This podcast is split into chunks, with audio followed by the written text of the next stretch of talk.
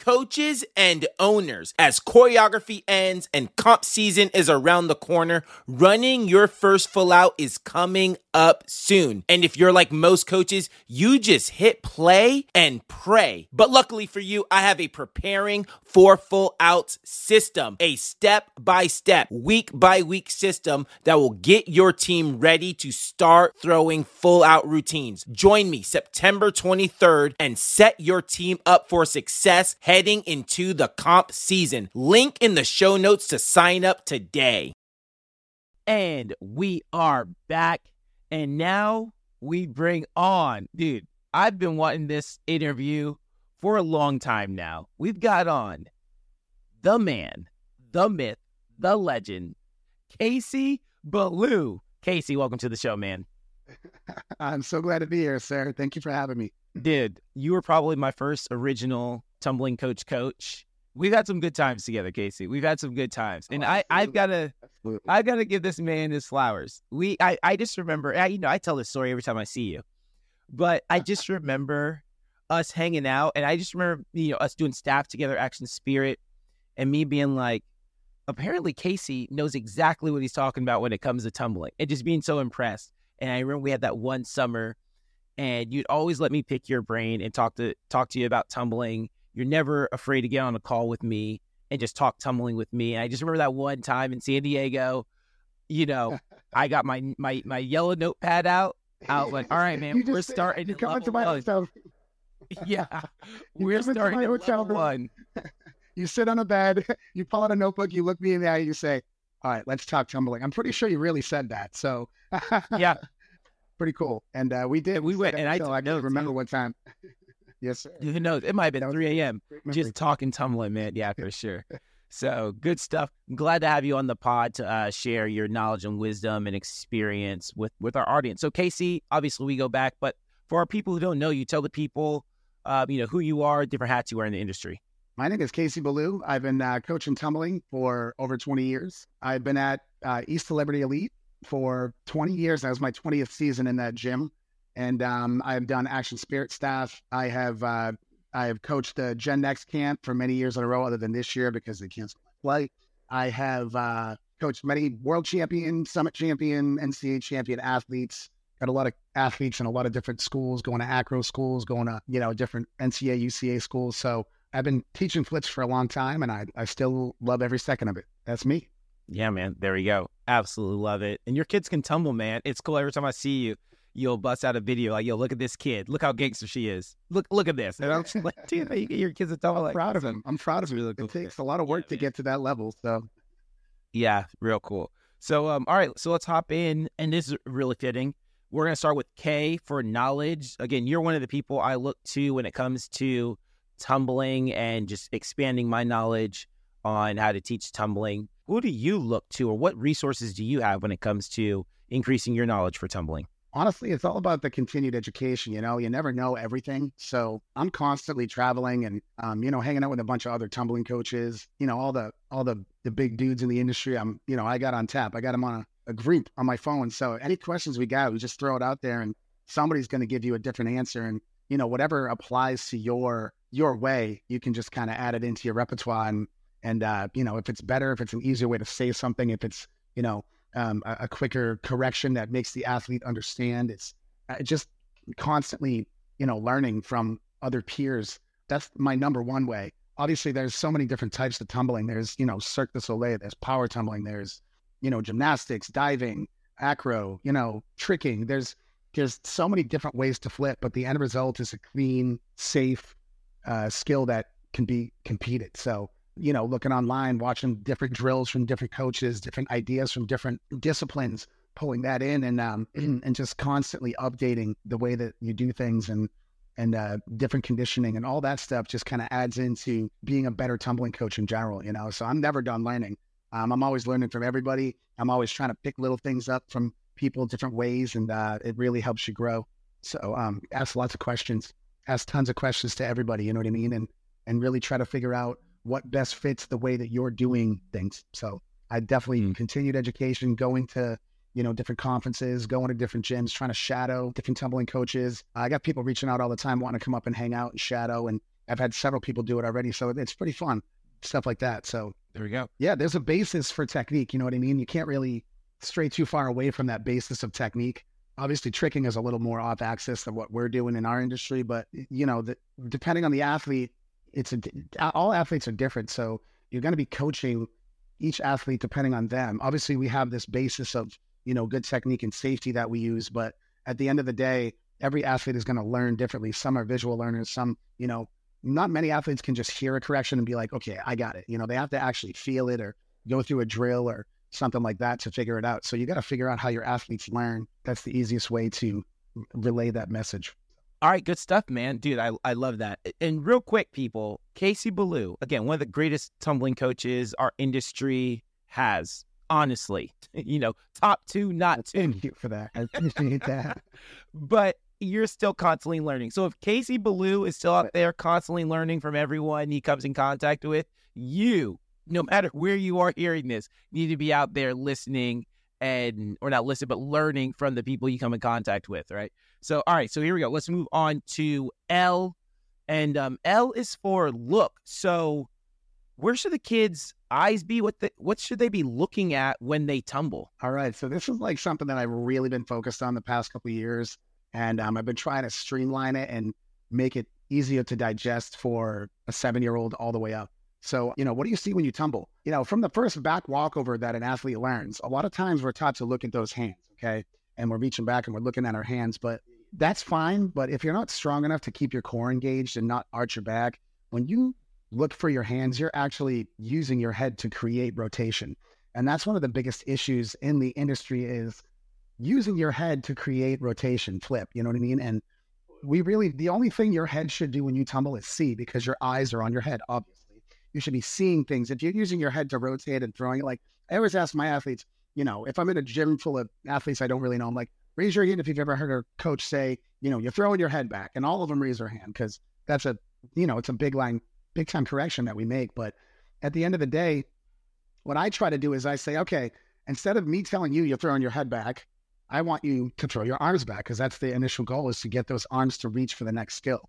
So if the body is creating rotation instead of the head, you can actually see what you're doing. And when you can see what you're doing, that empowers you. That that makes you want to go. You know what I mean? So many athletes are looking back at where they're going, but that's where you want to be. That's not where you currently are. You know what I mean? So mm-hmm. um, if I am going into a standing back handspring, let's say, and I'm looking behind me for the floor, it doesn't make sense because I'm looking for the floor that I'm still standing on. and I say that all the time. And people yeah. are like, whoa, you know what I mean? I'm still on the floor. I don't need to see the floor that I'm on. You know what I mean? So what I try to do is I check, you know, I try to get my athletes to spot during the handstand. Okay. Because every skill we do has a handstand or a handstand shape that you pass through. Um, so during that handstand, if I look where I'm directly in front of me with my head neutral, I don't have to change my shape. I don't have to throw my head all I have to do is be more patient. When I hit that handstand, I can see everything that's behind me directly in front of me when I'm snapping down, you know? So um, I really t- try to teach to spot during handstands, like and a cartwheel, even you hit that split handstand and you're looking for where your feet are going to land so that your head doesn't have to change and you don't have to move anything. So you can just continuously create rotation. Um, and, and, it's so much easier if you can spot during handstands and not mm-hmm. before. So, um, what I really try to do is, uh, uh, um, we're moving on here. Um, so there's like a chain reaction that happens with the body. If that head throws back without the arms, it's gonna be an arch, and then when you bring your head mm. back in, it's gonna be a pike. It's just a constant arch and pike situation that you're getting, and you're not gaining speed or length or rotation. All you're doing is arching and piking. Your body's trying to get back to hollow, but you're just wasting energy because the head started moving right from the beginning. Even in, say, you're doing a round off handspring tuck, biggest thing, they go into that round off and the head is outside the shoulder instead of inside. Mm-hmm. You're that the head is going to be the first thing that goes into that back handspring now when you come out of that round off. So mm-hmm. I'm really trying to get them to spot during handstands so they can open the shoulders, lead with the arms instead of using the head to create rotation. Um, yeah. And yeah, biggest thing is spot during handstands. I, I, I can't stress it enough. Like when a kid's tumbling off the end of the tumble track, how many of your athletes are like, I don't want to tumble off the end of things, or I don't want to rebound up onto this mat because mm-hmm. they don't see it. If they see it in their handspring, in their handstand, it's so much easier to know where everything is. There we go. So it sounds like if I if I teach my athletes or if I'm the athlete and I learn how to spot in my round off in the handstand, spot in the handstand in the back handspring, that will help eliminate some of the head back that happens in the um you know any of our skills our ending skills right the the tuck the lay all those Exactly. things right okay Yep. there we go And I and I also teach uh, one more thing. One more thing. I want the, No, I, I teach to see the toes. I, see, I teach to see the toes when they actually hit the ground because injuries don't happen in midair. Injuries are going to happen when you take off and when you land. So when we take off, I'm seeing my feet before I spot something else because I can gauge where my feet are and how much to punch. And when I land, I'm seeing my feet land, so I know when to absorb and slow down and spread out my weight and land safely. So um, those two things, spot and handstands and see those toes hit the ground, is some of the biggest stuff that I've been working on lately. Yep. So to see the toes as they hit the ground. So they're coming out of the handspring. Well, they should watch the hit the punch. handstand. Yep. They watch the toes punch. They Yep. spot. And while you watch the toes punch, while you watch the toes punch, it's actually giving you time to set, to open your shoulders, to actually create the rotation with your body. If you don't see the toes punch, that head comes up really early sometimes, and now you're throwing your head instead of, you know, giving your head a job to do, which is to see. If your head has a job, now your body can do its job, which is to create rotation, to change directions, set, to do whatever it needs to do. Real quick, I'm not recording these all in order, but right before you were on, we had Matt Kelly on. Yep. You know, shout out to Generals. And he literally just said the same thing. He was talking about ever so everyone listening to this right now, you'll hear him when we talk about whips, talks about he's talking about watching your feet, watch your feet hit the ground before you get into that whip or whatever. Anyway, so you know, hey, if, if these people, if the greatest tumbling coaches in our industry are saying it, you know, th- they might be on to something. Anything else you want to talk about with with looking, or you want to, are you good to move on? I think that's pretty good. You know, just those two big things, and if you can start to add that in, you you, you should notice a big change. But the biggest thing is when you make that correction of seeing your toes. Now you are taking away their main source of rotation. Because if that's an athlete that creates rotation by throwing their head, and you take that away, now you have to teach them how to create rotation with their body by opening their shoulders, by engaging their core, by driving their hips, squeezing the glutes. You got to actually teach them how to create that rotation that you just took away because you, corrections have power. You know, when you make a correction, it's it's gonna change something. So you've got to know what that correction is going to change and what you need to do to make it feel the same. Because now they're going to feel like I can't flip; it doesn't feel right. Well, Mm. obviously, because I just took your head away. Now we need to use because I want the rotation to come from the middle of their body as much as possible. Because you know, picture your body split fifty percent weight above your hips, fifty percent below. Most females, are, right? So if I'm rotating through my hips, my upper body is pulling my lower body with it if I'm tight and engaged in my glutes and in my core. But you got to explain that to the athlete. They have to know I took your head away. Now we need to open your shoulders more. We need to really get a good angle in the punch. We need to really use our glutes to make our hips flat so the rotation is coming from the middle of your body. Absolutely love that. Yes, sir. Well, that's that's a huge thing. Huge because so many coaches make a correction and then you know it changes things and they don't know what it's going to change. So, Yeah, good stuff. sir. All right, here we go. Moving on, we've got M for actually moving on. So, how do we know when athletes are ready for to move on and ready for the next skill? Okay, so I really like to, you know, use my equipment. So I'll introduce a skill on the trampoline or the tumble track, you know, a- an easier surface. Because a lot of times an athlete, if we're just trying to do a skill for the first time, I don't want them thinking about, you know, trying to land and all of these things. I want them to just do the skill and see how it feels so we can start to open up that brain and really, uh, correction is going to make sense. You know what I mean? So um, I'll, I'll really use my equipment. I'll do tramp, track, we get the air track, we'll go to rod. And then once we start to work through all of those surfaces and we're, you know, and they're landing five out of five, they're landing 10 out of 10, they're understanding it's a safe landing, they know where they are, they're not just guessing, then I know it's time to move to the next surface. So um, that's my biggest thing is if you can get it on the tumble track, because the tumble track is gonna, it's gonna highlight your your uh, deficiencies. It's gonna highlight the things you're doing wrong, but it's also gonna highlight and give you more speed, power, and length uh, for the things you're doing correctly. So I really like to have some control on the tumble track first. It's all about control for me. If I can see that they're controlling their body and they're controlling their length and height and landing, then I know it's time to move to the next surface. And I'll always ask them, I'm like, hey, you want to try, want to try rod? They're like, ah, not today. I'm like, okay, stay on track, you know? So biggest thing for me is use my equipment uh, more than anything. And if you don't have a ton of equipment, you got to use more drills uh, and break those skills into pieces so that say they're doing a tuck. I like to break tucks into three pieces. There's our takeoff, which is a layout because a tuck is just a layout with bent knees. So our takeoff, our actual tuck candlestick shape, and then our landing. And I would break those three things into pieces. I'll do a drill for each piece, see which piece they need work on the most, single it out, do more of that drill, and then add it back into the skill. And then once you break it into pieces, it's a lot easier to see where the deficiency is and where you have to hone in and, and really fix that scale and make it work. So use your equipment big time, and that will tell you when they're ready to move on to the next piece. There we go. Love that. And you said one thing last summer at the uh, tumbling conference that I absolutely loved. And you said that athletes only make changes on equipment. And and I was like, dude, that so real quick, just dive in. I know that wasn't on the list of things we were going to talk about, Oh, but no, dive absolutely. into that, the ideology a little bit more. All right, this is my favorite thing. So, say an athlete is learning a full at the end of the tumble track, okay? And I'm like, okay, I don't even want you to land the full. I don't want you to land. I just want you to focus on spinning, okay? Because the landing is squishy. We can over rotate, roll to our back. Because if an athlete is not afraid to fall, they're not afraid to try something. And if they're not afraid to try, they're going to learn a lot easier and a lot quicker. So, when we get to the floor, the floor is like finality. The floor is you know, we can make little corrections like, hey, point your toes a little bit more when you punch on the floor, or let's really try to make that block more downward so we can open our shoulders. But the floor is, it's a finished product, you know, because they have to think about doing the skill, all the con- connections, flipping, landing. They have to do all of it. So on on the equipment, you don't have to think about the landing. You can just think about the trick and and and try to get the spin done or try to get the flip done and and and focus on that one piece because we know our athletes we're we're trying to give them so many things to think about. I try to make one correction and focus on one thing so that we can really feel the correction being made. And then once that one thing is focused on, then we can move to the next.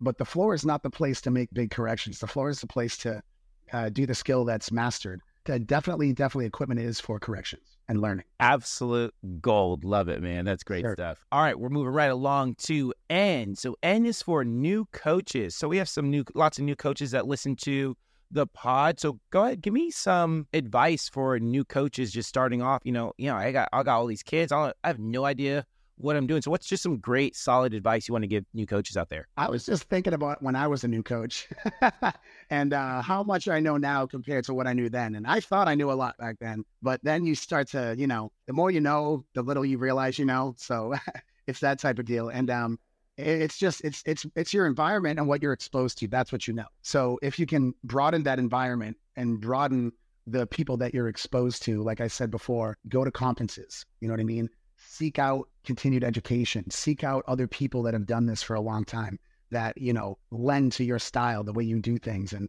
really try to ask questions. I'm sure most of the guys in this industry or girls in this industry that know what they're doing, you can hit them up and they will watch a video and they'll make a correction right then and there on Instagram, whatever. You know what I mean? So you gotta you gotta seek these people out because uh, that's how you're gonna learn more. The people that have gone through it, that have experienced this over and over again, that have streamlined their thoughts about it. So search out other people, continue your education, go to conferences, uh, be open minded. Your way is not the way. You know, my way is not the way either.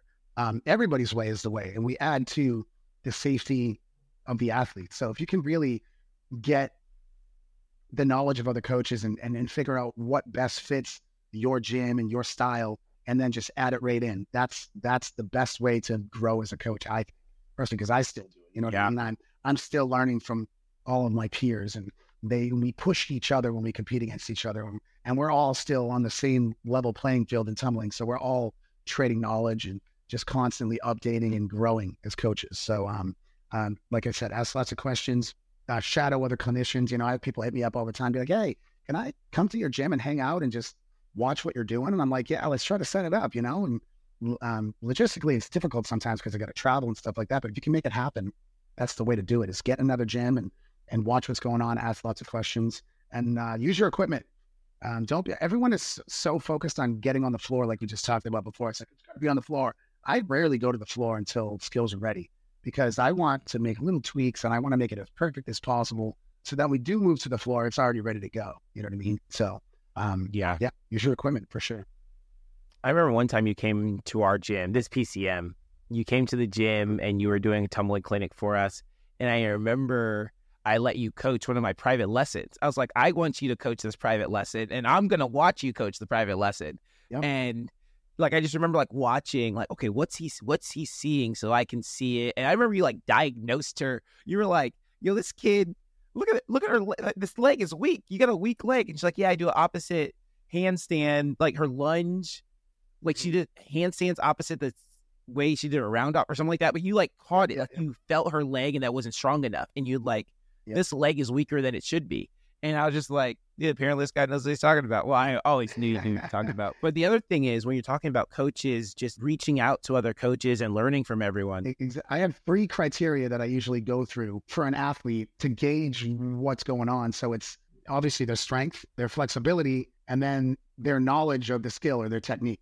So it's it's usually one of those three things that you really have to focus on. Like is you know is she not able to get this rotation correctly because her shoulder flexibility is off, or you know, are do we have really weak hamstrings, or do, are we are we just not powerful enough, or are we not flexible enough? You gotta you gotta figure out each athlete because one correction isn't going to make sense to this next athlete. So I really like to break it down into those three criteria.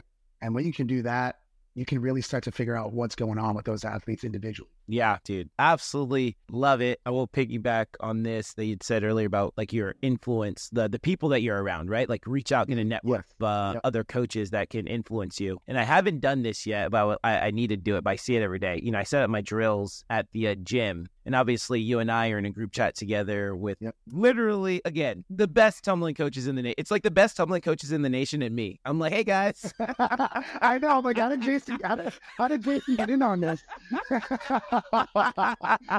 But it's like I tell people all the time. I go, it's the best tumbling coaches in the nation and me, and I'm in there and I chill and it's fun. Yeah, I love it. I love it. It's really cool. Yeah, I tell people all the time. It's like I'm just sitting there because I have the podcast, so it is what it is. But you know, I know I know my role in the group. But it's cool. But it's cool being in there because I set up all these um tumbling drills, and it's really cool for me to set these tumbling drills up and go, oh, I got that one from Casey. Like I got this drill from Casey. Oh, I got this drill from Corey, and I got this drill from Ramel, and I got this. I've never gotten any drill from Roman, but um, He's got a lot of drills. I I give yeah no I give crap to Roman because we cheer together in college. yes, yes. Um, but you know, but you know, I'll, I'll look around and to see all the different drills that I've gotten from all of you guys, and um, you know how all of you guys have honestly been there for me to help me, um, you know, grow as a tumbling coach. But um, yeah, so get you a, you know, I can't. I only have one. I only had. I got you know, the free ticket into the tumbling mastermind group. Everyone else, you gotta find your own tumbling mastermind. um, you got the golden ticket, sir. Yeah, I got the golden ticket. I'm just yeah, Charlie in the chocolate factory right now. All right, so let's move on to O for open shapes. So we you know we hear this all the time. Open shapes, your your your your your shoulders are open or your shoulders are closed, your hips are open, your hips are closed. So talk to us, you know, what what does that what's that actually mean? What are we talking about when we talk about those things? All right, so I'm going to break this down really easily for you, okay? Open shapes are the beginning of skills, okay? Closed shapes are the middle of skills. And then we have a landing shape that is the end of a skill. So think about every skill, okay? A round off, even when you hurdle, your shoulders are open, right? You hit the round off handstand, you're still open, right? And then when you snap down, you're going to close those shoulders, engage your core. So, and anything, when you take off for a tuck, shoulders are open. When you tuck shape, you should close the shoulders and you engage the core. So that open and closed shape is actually being done by just your arms opening and closing your shoulders. Your back should not be really opening and closing, especially that low back, because it doesn't have much flexibility. So the, the opening and closing mechanism is literally opening your shoulders, reaching for something, and then blocking and closing. So literally every single skill, the beginning is open and the end is closed. So that's the simple fact of it. And it's done with your shoulders. It's not done with your back. Your back should not be arching because that's an arch and a pike. We don't want to lose that shape with our lower body. We want to be making that shape with our upper body, that open and if you're tight and rigid with the rest of your body, it's going to follow that uh, that block, that open and closed shoulder. So, um, yeah, definitely. Yeah. Um, shoulders, core st- has to stay engaged. If they're not strong enough in their core to stay engaged during that, it's going to be the lower back doing it. So we've got to get a little bit stronger backs. We got to get stronger cores. We got to get stronger glutes to be able to hold that shape long enough to be able to block, open and close with our shoulders. So, um, and the hips, you will not get an open shape if your arms are anywhere but open behind your head. So if my arms are in front of me, it's really, and if you're not tight enough, you can do it here, but it's way easier if you open your shoulders all the way. If my, sh- it's like a chain reaction that happens down the body. Okay. Mm-hmm. If my shoulders are open, my head gets to stay in. And if my head is in, then I get to engage my core. If my core is engaged, Then I get to squeeze my backside. If my butt is engaged, now I can actually create hip rotation because it all starts with that open shoulder takeoff. If my head comes back without my shoulders being open, that's an arch and a pike. You're not getting rotation, length, none of those things unless you're doing it by opening and closing your shoulders and maintaining a hollow shape. Dude, love it. Uh, give me a couple drills I can train with the athletes, you know, just a couple off the top of your head to uh, just work the open shoulder shape. A couple of drills for open shoulders. Oh, man. Well, same thing. Um, like if we're talking about opening and closing shapes, it's literally are their shoulders flexible enough? Are they stable enough? Is there enough, you know, strength in them and so they can get the mobility to be able to do it. So I've been doing a lot of shoulder stuff uh, just with my athletes in general. I do every single day, every single class, private, whenever I'm doing. After we do an active warm up, I always have them do at least four shoulder exercises, a couple for stability and a couple for mobility, just because, because it's something that I've recently added in because I've been, you know, I see a lot of tumbling. I go to a bunch of different places every year and the one of the biggest issues is that shoulder flexibility. If they're not flexible enough, if they can't actually open their shoulders here, they're going to arch and throw their head to create rotation. So that's why we had this big problem in cheer where they use their head to create rotation. You're throwing your head back. It's most of the time it's because their shoulders aren't mobile enough to be able to open so that they can create that chain reaction to getting the hips to rotate.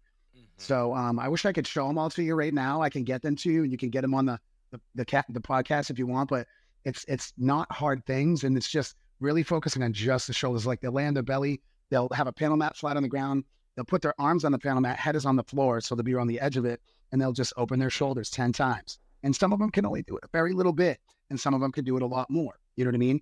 And then they'll do 10 snow angels in the same shape. They'll be all the way down, all the way up. Head stays neutral. And we're trying not to touch the mat. We're trying to keep the elbows straight, palms face in. And then we'll do the same shape, laying on the belly, head on the floor, arms on the mat, They'll push down so much that they'll engage their core and round their shoulders up so the belly button comes off the ground. And that's for stability. The other two are for flexibility. This one is for stability. And then they'll flip over on their back. Their head is still on the ground. Their arms are up on the panel mat. Knees are bent. Core is engaged so the low back is pressed into the ground. So we're bracing that lower back. And then they're going to drive back with their arms so the armpits drive up towards the ceiling. And that one's for stability. And that one's hard. So mm-hmm. a couple of mobility drills and a couple stability things for shoulders will seriously up the game of your athletes. I'm not even kidding. I've noticed a huge difference in just standing tumbling in general, because especially in standing tumbling, if you can't get the arms past your head, you're already rotating with your head and you're not gaining as much speed and power and rotation as you could have. And then you can't see the spots you want your feet to land. So it's more of a guess. And shoulders is the biggest thing I've been focusing on lately. And that's what's going to help you to get that um, that open shape and that closed shape correctly. Um, real quick, tell me about how many times remind us how many times you do that? Like a, a day? Oh, so it's it's ten, it's ten of each drill. So if it's really bad, I'll have them do it at the beginning of a workout and the end. Mm-hmm. But if they're, you know, if they just need some extra work on it, I'll have them do just 10 lifts and then hold that shape for 10, 10 snow angels, hold that shape for 10, 10 press downs. Um, and then they'll try to hold it up for as long as they can after the 10th one. And then 10 of those uh, open shoulder backs. And uh, we'll just try to shoot for 10 um, of each every day. And there's one more I do against the wall too, but it's kind of difficult to explain that. yeah. Word. Good stuff, man. No, no, I got you. All right, here we go. Uh, last one before we get to the break. Uh, P is for power. So, dude, my kids, I can't get them to tumble with any power, Casey. How can I get my kids to be more powerful tumblers? Okay, so um, obviously, you you break it down: strength, flexibility, and technique. So those things, if they're all in line, you're obviously going to have a powerful athlete. But one of the biggest things, um, when you're tumbling, say you're doing a round off handspring, a round off handspring tuck, okay? So each skill is going to lend its power, it's going to lend its energy to the next skill, depending on if you landed it correctly and if you're coming out of it correctly into into that next skill. So I mean, we talk a lot about angles and stuff, but it's it's more about when your head is in and when you can actually create the rotation by opening your shoulders and not your head, you're going to be more powerful automatically. So it, it, it, goes back to a lot of the things we're talking about. If you're using your head to rotate and you're just arching and piking, that arch and pike is not tight, it's loose, and it's not going to create length. It's not going to create speed or power. So you got to obviously go back and look at the beginning. You know, a lot of our hurdles are really, really high. So if we hurdle, I always ask my athletes, okay, if your hurdle is high, where do you go after you go up? Jay, where do you go after you go up? You go down and around off. Exactly. And then I'm trying to go back forwards again. So it's just a it, it's a it's a change of direction that it's just a waste of energy. If we can just hurdle forwards, now we can just snap right over instead of going up, down, and forwards. It's just a waste of energy. So looking at that hurdle, making it longer, making those shoulders more open, getting that chest over the knee. Lunges in our industry are not lunged enough. your chest should be close to your front knee. That's how low you should get. So the turnover is quicker in a round off. And then uh, so many people teach in a round off, bring your feet together at the top. Okay. I do not teach feet together at the top. Um, I teach try to kick your first leg past the top. So when I snap my second leg in, now I can block. So our block is going to actually go with the second leg. Okay. And the snap down. Does that make sense to you? Yeah, yeah. So we're doing a split, a, round off. It's a split handstand, right? When I snap my second leg in, it's already past the top. So I can bring my feet under me and my block is going to go with that second leg. So everything is going the same direction at the same time. So it all comes from um, the technique of it, really. And the way, like I said, each each skill is going to lend its power to the next skill if you landed it correctly and if your head's in the right spot. So that's how you're going to create those powerful round off handsprings and how you're going to easily get to those angles that we all talk about so much, how it's going to be more efficient. Um, another thing, how to get power is watching those toes punch. Because if I can, if I'm in a back handspring and I'm looking at the spot I want to punch on, and then I keep looking at that spot and I see my feet punch on it, I can add more power because I know when that contact is going to be made from my feet to the floor. So I can really put the hammer down and punch really hard. I have one specific athlete in my head that I'm thinking about, and she is always 100% powerful at all times, and she can't control it. I'm like, you need to know where and when to be powerful. It's not always 100% power. You know what I mean? It's always 100% tightness. And your power is going to come most of the time in those punches on the floor. That's where you're going to get the most efficiency and the and, and the most length is when you put the power in the punch. You know what I mean? There we go, Casey. Sure. This is why this is why you're the man. So, Casey, uh, tell people people who want to follow you or get in contact with you for for clinics or camps or whatever. How can or they want just follow you online or follow the gym online? You know, you know, give us the give us the socials, give us everything. Okay, so I have a new a, a tumbling page on Instagram. Um, it's called the Fix Tumbling Training. Okay, it's a company I started a long time ago. It was just the name so I could do my taxes and stuff. But that's where I'm going to start putting a lot of content. I already have the page up. I'm going to start putting more tumbling content on there. I'm going to start putting drills. I'm going to start putting some um, just me talking. So if you enjoy me talking and you enjoy tumbling, um, the Fix Tumbling Training, all one Dude, word. So I'm your first um, follower. Check that out. I'm going to start to put some I'm your stuff on first there. follower. Yes, sir. I love it. I was like, I I'm like, I've Yeah, never I'm heard of this tumbling page ever. Nope. I just I just made it the other day because my Instagram got hacked a while ago. So I had a bunch of followers before on my page, and my Instagram got hacked. So I started my own personal page, and now I'm going to do a tumbling page. So the fix tumbling training. I got to get some followers. If I get some followers, I'm going to start posting on there. And I want you guys to ask questions, and I will post whatever you want. There we go. So um y'all can't be have you been seeing um threads? Have you started threads yet? I have not. Well, everyone, you know, everyone has on their profile. If you start a threads, it has like what number you are. So I'm like the five, you know, 58 millionth person to start a thread or whatever, you know? I went to uh, Okay. Mark Zuckerberg's page to see if he had number one on there, and he did. It, it looked pretty crisp, like number one. I'm the first person with a thread. Oh yeah. So I'm um I'm your first follower. No big deal. I'm actually gonna go to my other account, follow you from my personal account too. I was following you from the pod. Where's my name at? There. Okay. The Fix Tumbling. Anyway, follow follow Casey at The Fix Tumbling, and um you know be awesome. Dude, Casey, you're the man. Thanks for coming on the pod. You're welcome back anytime. Oh, whoa, sorry. Anything else you wanna you wanna shout out? Anything else you wanna plug besides the the, the IG? honestly, it's been an honor. Um, I really appreciate you getting me on here. I've wanted to get on for a while. I, I I appreciate all the things you're doing in the industry. And obviously, if you're an all star tumbling coach in this industry, you should be on the all star tumbling coaches page. It's run by some pretty awesome people. And uh, there's people are sharing things all the time, asking questions. So check that page out on Facebook. I know Facebook's a little archaic, but it's for old people. And if you're an old person, check out the tumbling page for for all star tumbling coaches and um and and be enlightened. Be enlightened. There you go. Yes, sir. Yeah, yeah. Start the start there, then you can find your way into the uh the mastermind group chat, like like your boy. So anyway, thanks for watching the Let's Talk Cheer podcast. Definitely subscribe so you never miss out on anything from the show.